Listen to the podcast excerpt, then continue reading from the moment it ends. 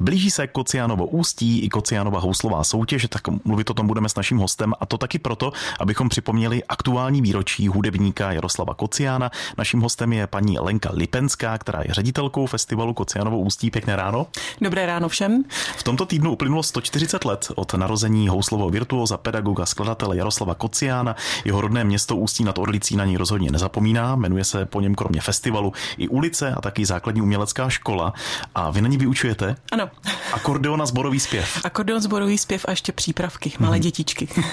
a co pro vás znamená Jaroslav Kocián? Tak je to především persona, ohromná persona Ústí nad Orlicí a uh, setkávám se kdekoliv s ohromným respektem vůči Jaroslavu Kocianovi, to znamená, je to opravdu velevážená osobnost, která výborně reprezentovala Ústí nad Orlicí, ale hlavně uh, houslovou tradici, houslovou školu a, a vůbec českou hudbu a, a českou, českou uh, muzikalitu. Uh-huh. A vedete nějak děti k tomu, aby znali Jaroslava Kociána? Vnímají to?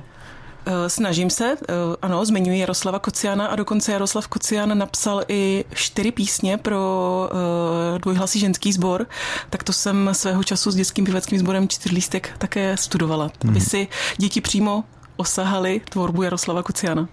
Ono svoje housle první dostal snad ve čtyřech letech. Poprvé veřejně vystoupil v roce 1887. Z paměti zahrál na housle 24 národních písní a drobné skladby komponoval už od svých osmi let. Takže byl to velký hudební talent, určitě. Určitě, bez zesporu. Ehm, já jsem se mě dostala do rukou knížka eh, Vladimíra Polívky, což byl jeho klavírista, který ho doprovázel na jeho koncertních cestách a nejenom po světě, ale eh, samozřejmě i v Čechách. Eh, vzpomíná na to, jak Jaroslav Kocián, jak byl náročný, zaprvé tím, že měl absolutní sluch, jak byl náročný na uh, přesné provedení uh, notového zápisu a uh, na intonaci a dokonce tam si trošičku posteskne, jak pro něj bylo těžké, že v momentě, kdy hrál klavírní výtah nějakého koncertu, tak Jaroslav Kocián po něm chtěl, aby tam úhozem a prací vlastně na klavíru připodobnil ten tembr orchestru. Takže mm-hmm. to s ním Vladimír Polívka neměl úplně jednoduché. No, ta kniha je tady před námi ano. na stole, je taková vzácná, už vypadá hodně ohmataně, že už něco pamatuje. Je používaná, je z roku 1945, mě ji věnoval profesor Ivan Strauss, respektovaný pedagog, houslista.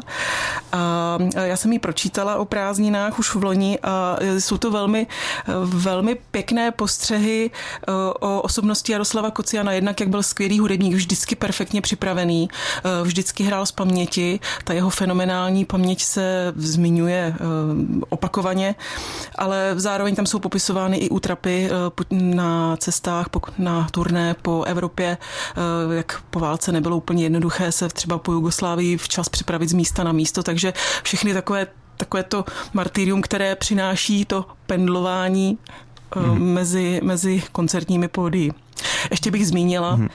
ta fenomenální paměť, to se udává v roce 1902, odjel, eh, odjel s Františkem Stránským na turné do Ameriky, pětiměsíční turné a oba se říká, že měli fenomenální paměť, což určitě ano. Otázkou je, jestli ty noty nezapomněli doma, čili opravdu odjeli bez jediného, jediného výtisku. Mm.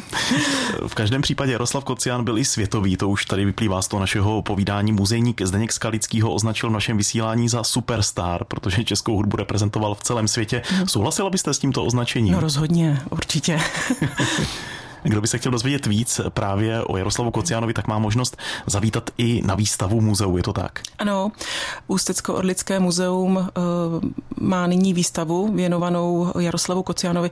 Takhle, uh, Jaroslavu Kociánovi je věnována expozice trvale, ale teďka je to ještě se zaměřením právě na jeho výročí, takže je tam těch, uh, těch artefaktů mnohem víc, takže kdo chce, může zavítat na výstavu Gloria Muzika do Ústeckého muzea. Dál posloucháte Český rozhlas Pardubice. Povídali jsme si tady o tom, že v tomto týdnu je to 140 let od narození významného hudebníka Jaroslava Kociána. Naším hostem je Lenka Lipenská ze základní umělecké školy Jaroslava Kociána v Ústí nad Orlicí, ale úplně se nedá říct, že by to byla i ředitelka festivalu Kociánovo Ústí. Jak je to s vámi?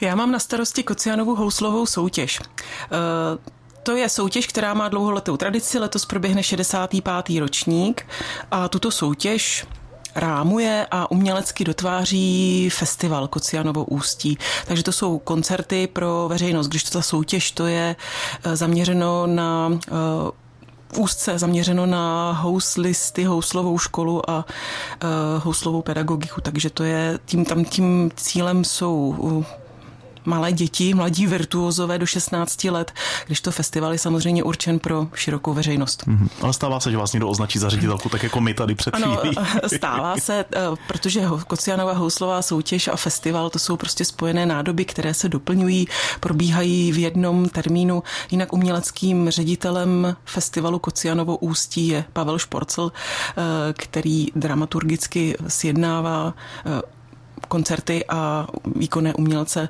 Takže tímto samozřejmě zvu všechny posluchače v prvním květnovém týdnu k nám do Ústí nad Orlicí. Eh, kdo si chce poslechnout koncert Jana Kubelíka v podání Pavla Šporcla, tak určitě v pondělí 1. května přijeďte. Tradičně do Ústí vždycky po roce přijíždí poslední laureát, tak na tento koncert se těším moc já, protože mě vždycky zajímá, jaký pokrok udělal ten absolutní vítěz. Takže loňská vítězka Srbka Lana Zorian se představí za doprovodu komorní filharmonie Pardubice a předvede eh, svůj pokrok a můžu říct, že je ohromný, protože když ji sleduju na YouTube nebo mi její maminka posílá výsledky ze soutěží a záznamy jednotlivých eh, vystoupení, tak to je prostě fenomén a můžeme být rádi, že i Lena Zorian je, bude uvedená jednou v těch tabulkách, v těch mm-hmm. výsledcích jako absolutní vítěz naší, naší soutěže.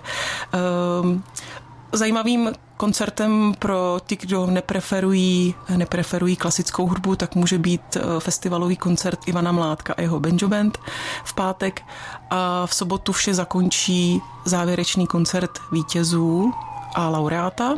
Na tomto koncertu se představuje i orchestr, ve kterém zasednou právě ti soutěžící, kteří mají čas a chuť, nebo třeba nepostoupili do druhého kola soutěže a, a nechceme, aby odjížděli domů s takovým nějakým smutkem na dušičce. Takže můžou zasednout v, or, v orchestru, jsou připravené skladby, které nastudují a pak společně s Pavlem Šporclem a laureátem zahrají na tom koncertě vítězů. Hm, tak už se těšíme na květen a taky na Kocianovo ústí i na Kocianovu houslovou soutěž. Mimochodem teď se blíží uzávěrka přihlášek 28. února, to ale soutěžící asi dobře vědí, už se vám scházejí ty přihlášky.